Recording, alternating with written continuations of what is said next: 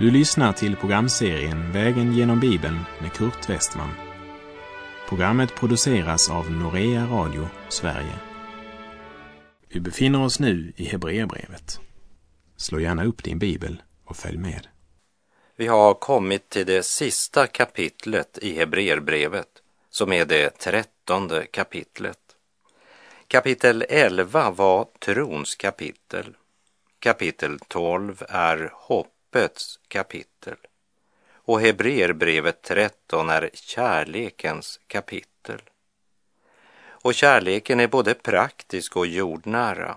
Och därför utgör också Hebreerbrevets sista kapitel konkreta praktiska förmaningar för Guds barn. Ett annat sätt att indela de sista kapitlen i Hebreerbrevet det är att kapitel 10 talar om Guds barns rättigheter. Kapitel 11 talar om Guds barns kraft. Kapitel 12 talar om Guds barns mognad och växt, medan kapitel 13 talar om konsekvensen av att vara Guds barn. Och det börjar med att tala om att broderskärleken, det är inte något vi ska prestera eller upparbeta oss, utan det är något vi får genom den helige Andes verk i våra liv. Men vi ska inte bara ta emot Guds nåd och kärlek, vi ska också bli kvar i den. Hebreerbrevet 13, vers 1. Bröder, bli kvar i broderskärleken.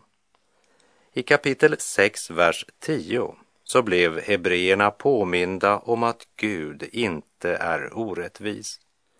Han skulle inte glömma vad de hade gjort och vilken kärlek de hade visat hans namn genom att nu som tidigare tjäna det heliga.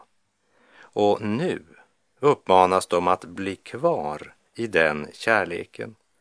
Vi kan säga att medan kapitel 12 fokuserade mera på vårt inre liv så blir det här i kapitel 13 fokuserat mera på vårt yttre liv. Det vill säga den praktiska yttre konsekvensen av vårt inre liv.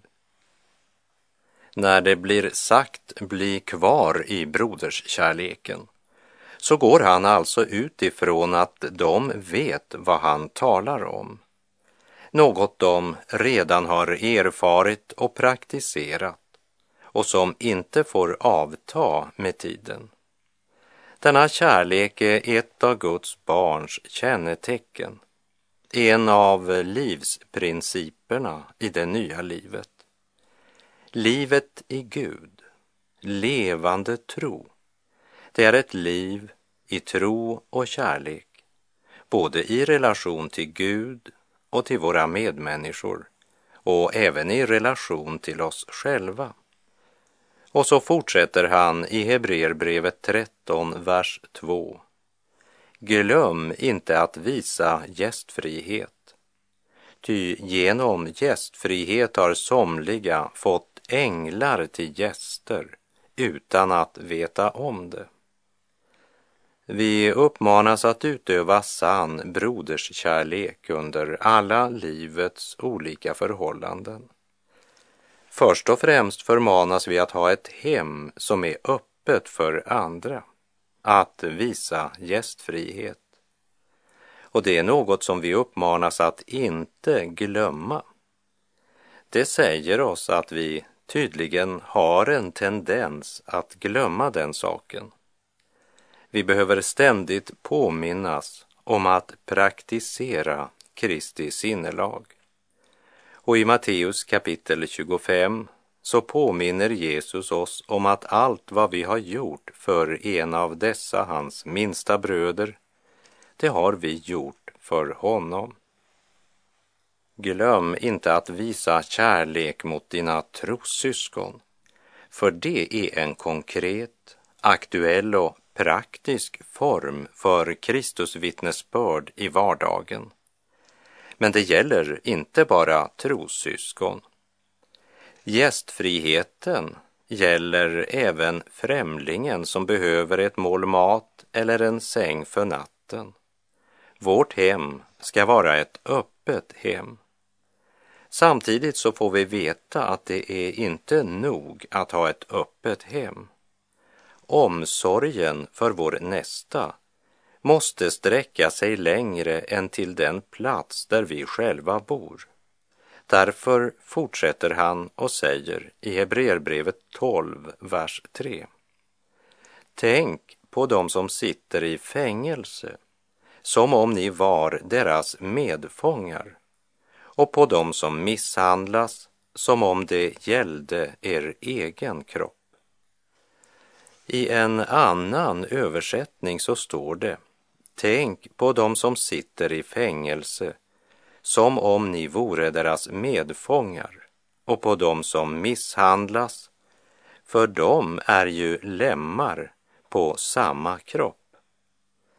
I Första Korinthierbrevets tolfte kapitel så uppmanar Paulus de troende, som utgörs av många olika lemmar på Kristi kropp, att ha omsorg för varandra. Och i Första Korinthierbrevet 12.26 skriver han Om en lem lider så lider alla lemmarna med den. Om en lem hedras gläder sig alla lemmarna med den. Tänk på dem som sitter i fängelse och på dem som misshandlas, för de är ju lemmar på samma kropp. De är lemmar på samma kropp och därför kan vi inte vara oberörda. När du klämmer fingret i bildörren så säger du inte helt likgiltigt den delen av kroppen bryr jag mig inte om. Men du känner smärtan i hela din kropp. Är det någon lem på kroppen som är sjuk och behöver besök? Är någon lem ensam? Är det någon som behöver tröst? Om en lem lider, så lider alla lemmarna med den. Johannes han skriver i sitt första brev kapitel 4, verserna 9 till och med 11. Så uppenbarades Guds kärlek till oss. Han sände sin enfödde son till världen för att vi skulle leva genom honom. Kärleken består inte i att vi har älskat Gud, utan i att han har älskat oss och sänt sin son till försoning för våra synder. Mina älskade, om Gud älskade oss så högt är också vi skyldiga att älska varandra. Och Hebreerbrevet 12.3 riktar särskilt vår uppmärksamhet mot den som sitter i fängelse eller misshandlas. Och det gäller både förbön och att ta sig tid att besöka dem personligen. Så orden tänk på, det handlar om något mera än en tanke. Se till att du får gjort något helt konkret för dessa som inte har den frihet och möjlighet som du har. Till de troende i Galatien skrev Paulus i Galaterbrevet 6.10. Låt oss därför göra gott mot alla människor medan vi har tillfälle och framför allt mot dem som delar vår tro.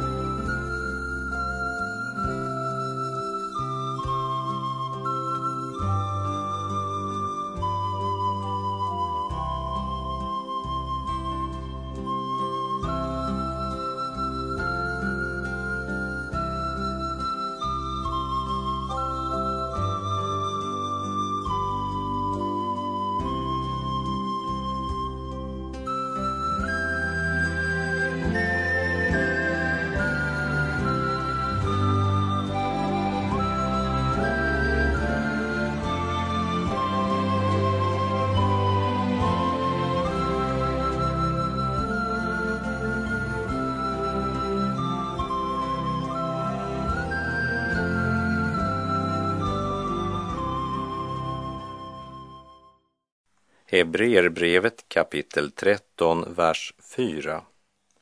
Äktenskapet skall hållas i ära bland alla och den äkta sängen bevaras obefläckad. Ty otuktiga och äktenskapsbrytare skall Gud döma. Äktenskapet ska hållas i ära bland alla, det vill säga både bland gift gifta och ogifta. Men det talar också om troende och icke troende. Alla har samma ansvar för att hålla äktenskapet i ära. För äktenskapsbrytare ska Gud döma, säger Guds ord. Och den äkta sängen skall bevaras obefläckad. Ordet bevaras, det talar om vårt personliga ansvar. Talar om något som vi måste ta vara på. Något som kräver en medveten insats. Något vi lägger vind på. I Andra Mosebok 20, vers 14, där vi återfinner det sjätte budet, så står det du skall inte begå äktenskapsbrott. Bryt inte äktenskapet, står det i den hebreiska texten. Ja, men då, då gäller ju inte det budet mig, säger någon, för jag är inte gift. Men saken är den att Gud har skapat också vårt sexuella samliv och han har givit det samlivet en ram. Och detta samliv hör hemma innanför den ramen som är äktenskapet. Så sexuellt samliv utanför äktenskapets ram, det är äktenskapsbrott. Det gör Guds ord klart för oss och budet gäller lika mycket idag som den gången det blev givet. Den äkta sängen ska bevaras obefläckad, säger Hebreerbrevet 13.4. Äktenskapet är den ram innanför vilken sexuallivet har sin plats. Sexualliv är inte synd, men det hör hemma innanför äktenskapets ram. Sexuellt samliv utom äktenskapet kallas för äktenskapsbrott, vare sig det gäller en gift eller ogift person. Och otuktiga och äktenskapsbrytare skall Gud döma. Det säger Guds ord. Och jag har sett mer än en kristen bekännare som levt i sexuella synder och trott att de skulle komma undan. Någon klarade sig kanske utan att bli avslöjad, men de kunde ändå inte komma undan. Gud har dömt dem. Jag vet ingen som inte på ett eller annat sätt blev tvungen att skörda konsekvensen av sin synd. Därför skriver Paulus till de troende i Galatien och varnar dem. Galaterbrevet 6, vers 7. Bedra inte er själva. Gud bedrar man inte. Det människan sår skall hon också skörda. Och det gäller på livets alla områden. Det gäller all form för synd. Därför fortsätter Hebreerbrevet med följande maning. Hebreerbrevet 13, vers 5. Lev inte för pengar, utan nöj er med vad ni har. Gud har själv sagt, jag ska aldrig lämna dig eller överge dig. Det är inte förbjudet att tjäna pengar eller att ha pengar. Men vi kan inte undgå att se den kopplingen mellan otukt och penningbegär som vi möter i det här avsnittet. Vår hållning till pengar är ganska avslöjande. Och då bör vi komma ihåg att frosseri och slöseri med pengar är lika synd som girighet. Vi ska inte leva för pengar, varken på det ena eller det andra sättet. Lev inte för pengar. Lev inte heller för det som kan köpas för pengar. Tro inte att mera pengar kan ge dig trygghet. Lev inte för pengar utan ha din trygghet i Guds löfte. Jag ska aldrig lämna dig eller överge dig. Som du minns så började kapitlet med en förmaning att bli kvar i broderskärleken. Det grundläggande är alltså det inre livet. Vårt inre liv vill på olika sätt ge sig utslag även i yttre handlingar och hållningar. Och vår hållning till bland annat äktenskapet och till pengar är både viktigt och avgörande för vårt vittnesbörd, både som enskilda kristna och som församling. Romarbrevet 12 kapitel 2 säger Anpassa er inte efter den här världen, utan låt er förvandlas genom sinnets förnyelse, så att ni kan pröva vad som är Guds vilja, det som är gott och fullkomligt och som behagar honom. Vårt liv och våra hållningar ska inte styras av vad som behagar världen, utan av vad som behagar Gud. Lev inte för pengar, varnar Hebreerbrevets författare. Paulus, han skriver till sin unge medarbetare Timoteus i Timoteusbrevet 6, vers 10. Ty kärlek till pengar är en rot till allt ont. I sitt begär efter pengar har somliga kommit bort ifrån tron och vållat sig själva mycket lidande. Egen nytta måste vi ta oss tillvara för. Och vi förstår att begäret efter jordisk rikedom är speciellt frestande och farligt. Och från vår vandring genom Matteusevangeliet så minns vi att Jesus i sin bergspredikan bland annat sa Ingen kan tjäna två herrar. Antingen kommer han då att hata den ene och älska den andre, eller kommer han att hålla sig till den ene och se ner på den andre. Ni kan inte tjäna både Gud och mammon. Eller som det är uttryckt i Hebreerbrevet, lev inte för pengar. Var nöjd med det du har. Gud har själv sagt, jag skall aldrig lämna dig eller överge dig. Herren Jesus kommer aldrig att överge mig. Och jag hoppas att även du har honom på din sida. Han är en god herde. Vi läser Hebreerbrevet 13, vers 6. Därför kan vi frimodigt säga, Herren är min hjälpare, jag skall inte frukta. Vad kan en människa göra mig? När vi läser dessa ord, då ska vi ha klart för oss att dessa hebreer eller messias troende judar som brevet blev sänt till, vare sig de bodde i Jerusalem, Judeen eller Samarien, de hade det svårt och de stod inför svåra förföljelser de närmaste åren. Och de behövde verkligen påminnas om att Herren aldrig skulle lämna dem eller överge dem. Därför skulle de frimodigt säga Herren är min hjälpare. Jag skall intet frukta. Vad kan en människa göra mig?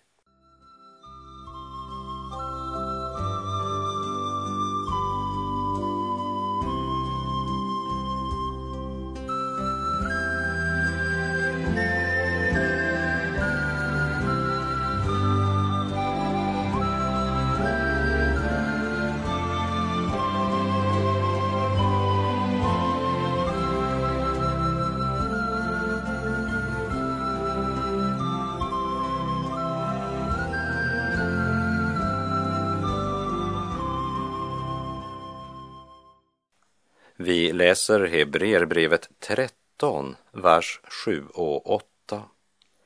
Tänk på era ledare som har predikat Guds ord för er. Se hur de slutade sin levnad och följ deras tro.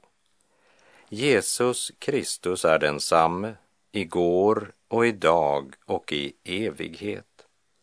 Här pekar han på ledare vars förkunnelse och liv han uppenbart kände till. Och det är inte bara deras ord de skulle lägga märke till. Han pekar på människor som varit levande exempel. De hade inte bara haft en lovande början, men de hade varit trofasta Gud så länge de levde. Se hur de slutade sin levnad, säger han. Här går mina tankar till en gammal lekmannapredikant i Norge som på sin dödsbädd uttalade följande.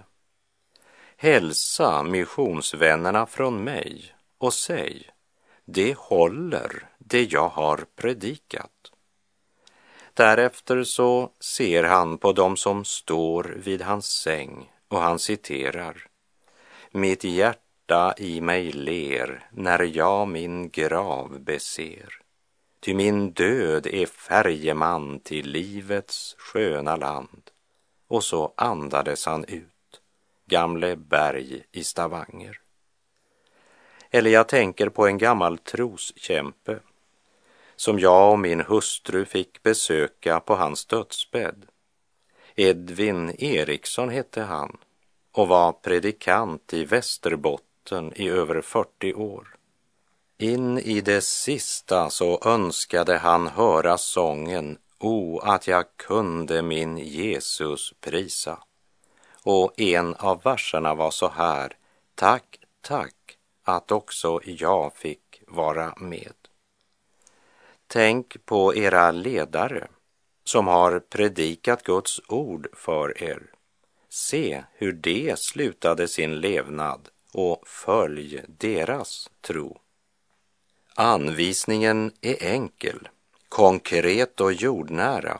Följ deras tro. Kyrkofadern Johannes Krystomos har sagt följande ord. Så länge vi förblir får segrar vi. Även om vi är omgivna av tusen vargar segrar vi. Men så fort vi blir vargar blir vi besegrade. Ty då förlorar vi skyddet från herden som inte mättar vargar utan bara får. Brevets mottagare uppmanas att tänka på de ledare som predikat Guds ord för dem. Och det är viktigt att lägga märke till den detaljen, Guds ord. De som verkligen hade predikat Guds ord och levt i samsvar med sin bekännelse skulle de följa i tro. Dessa som hade hållit sig till Guds ord och varit trogna in till döden. Dessa som hade haft det osynliga och det eviga för ögonen och inte det förgängliga. Dessa som hade levt för Gud och varit vidrörda av Gud och som hållit ut därför att de vilat i denna sanning. Jesus Kristus är densamme igår och idag och i evighet. Tänk på dessa ledare och följ deras tro.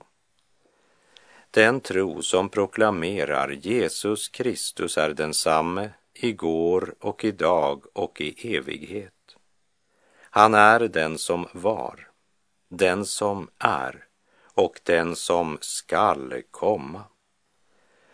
Honom som var så myndig och stark och samtidigt så barmhärtig och god. I Markus 1.22 står det Folket häpnade över hans lära, ty han undervisade dem med auktoritet och inte som de skriftlärda. En gång gjorde han en piska av rep och drev ut ur templet alla som sålde får och oxar. Han slog ut penningväxlarnas mynt och välte omkull deras bord. Och till dem som sålde duvor sa han, ta bort det här. Gör inte min faders hus till en saluhall. Samtidigt så var han den som syndare, sjuka och krymplingar sökte sig till.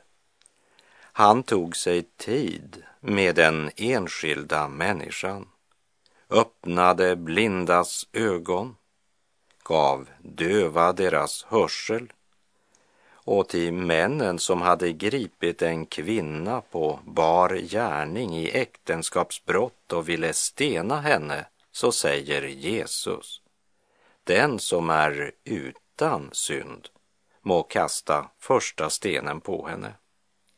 Då gick de. Och Jesus frågade kvinnan, har ingen dömt dig? Hon svarade, nej, Herre, ingen. Då sade Jesus, inte heller jag dömer dig. Gå och synda inte mer. Jesus var myndig och stark, men samtidigt så full av kärlek och värme att de små barnen sökte sig till hans famn. Och han var den som proklamerade Människosonen har kommit för att uppsöka och frälsa det som var förlorat. Och han sa också jag är uppståndelsen och livet. Den som tror på mig, han ska leva även om han dör. Och så sa han, den som kommer till mig ska jag aldrig någonsin kasta ut. Och Hebreerbrevet 13.8 säger Jesus Kristus är densamme igår, idag och i evighet. Och med det så är vår tid ute för den här gången. Jag säger på återhörande om du vill och om Herren ger oss båda en nådedag till. Herren vare med dig, må hans välsignelse vila över dig. Gud är god.